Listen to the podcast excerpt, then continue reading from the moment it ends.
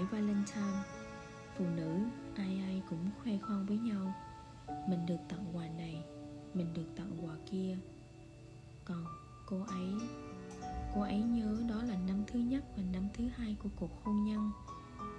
Những mong muốn đòi hỏi Từ người chồng khiến cô dần nhận ra.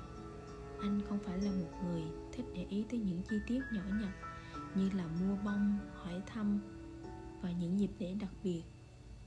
Và điều đó đôi lúc khiến cho cô chạnh lòng. Cô càng buồn, cô càng càng nhằn Cô càng muốn thay đổi anh Thì những điều cô nhắn lại là một sự lạnh lùng hời hợt. Năm thứ ba của cuộc hôn nhân trôi qua năm thứ tư dần dần cô tìm kiếm đến chúa và được chúa thay đổi. Chúa dạy cho cô biết được chấp nhận người chồng của mình tuy anh không phải là một người biết nói ngọt ngào hay lãng mạn, đến năm thứ sáu, đến năm thứ bảy và bây giờ là 11 năm hai người ở bên nhau. Cô ấy nhận ra anh không phải là một người tuyệt vời, nhưng mà anh trên cả tuyệt vời. Anh là một người chồng, một người cha, biết chu toàn lo lắng, đảm bảo cho gia đình của mình. Có đầy đủ mọi thứ. Mọi người ơi, con người ai cũng có những thiếu sót cũng như những điều bất toàn.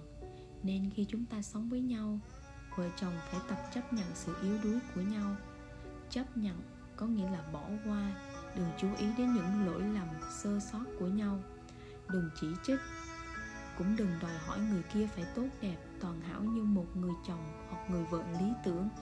Nhưng nên cầu nguyện cho nhau, tìm cách khích lệ, nâng đỡ nhau để dần dần cả hai đều trở nên tốt đẹp hãy nhớ lời dạy trong thư Epheso đoạn 4 câu 32 là Hãy ở với nhau cách nhân từ, đầy dẫy thương xót tha thứ nhau như Đức Chúa Trời đã tha thứ anh em trong đấng Christ vậy. Muốn thực hiện những điều này, mỗi người phải tự kiểm điểm để thấy những nhược điểm và thiếu sót và bất toàn của mình và nghĩ đến những ưu điểm và đức tính tốt đẹp của người chồng hoặc người vợ. Đừng cho mình là khôn ngoan, tài giỏi hay tốt đẹp hơn người kia, nhưng nên thành thật với bản thân và khiêm nhường trước mặt Chúa. Dần dần mình sẽ không thấy lỗi lầm và thiếu sót của người kia nữa.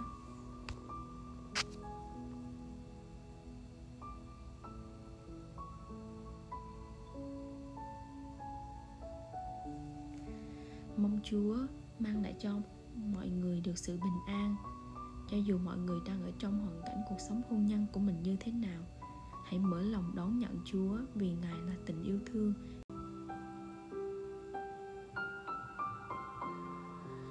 Khi hai người cưới nhau về với những quan điểm khác nhau và bằng cấp, anh là một người học khá cao và sự hiểu biết cũng vượt trội hơn cô gái.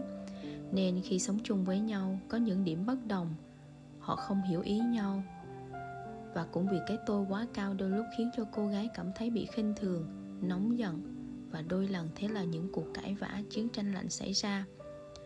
Nó khiến dần dần hai người chẳng muốn bàn, cũng chẳng muốn nói chuyện với nhau, vì có nói cũng sẽ kết thúc bằng sự cãi vã mà thôi. Đời sống con cái chúa đôi lần cũng gây ra những vấp phạm, những tội lỗi, vì không ai chịu nhường ai, không ai chịu hiểu ai. Nhưng nếu hai vợ chồng có cùng đức tin và khát khao để chúa thay đổi cuộc hôn nhân thì sẽ biết nhờ cậy chúa. Thế là hai vợ chồng đã cùng cầu nguyện, đọc lời chúa và để chúa làm chủ cuộc sống hôn nhân của mình. Dần họ biết khiêm nhường, biết kiên nhẫn đối với đối phương. Họ hiểu nhau, thân mật và cởi mở với nhau hơn.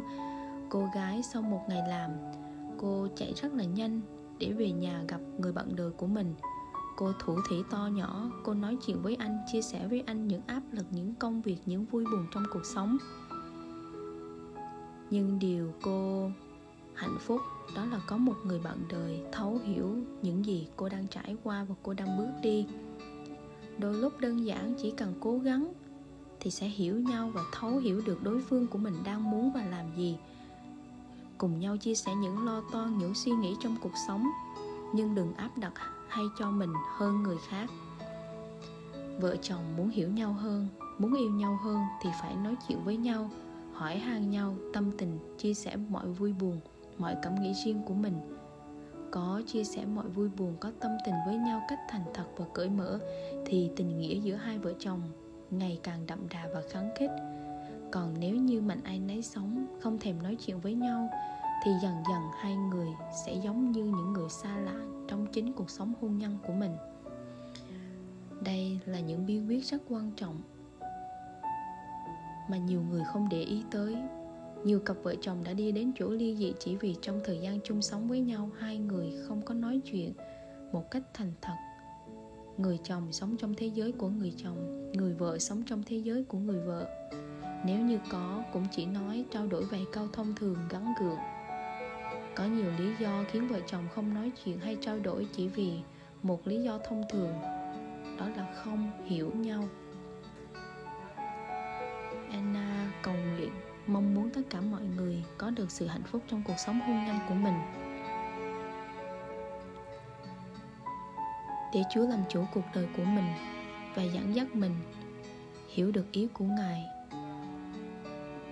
Biết cảm thông chia sẻ với người bạn đời của mình để hai người ngày càng có mối quan hệ cởi mở và thân mật với nhau và giúp cho mối quan hệ cuộc sống hôn nhân của mình ngày càng tốt đẹp và hạnh phúc.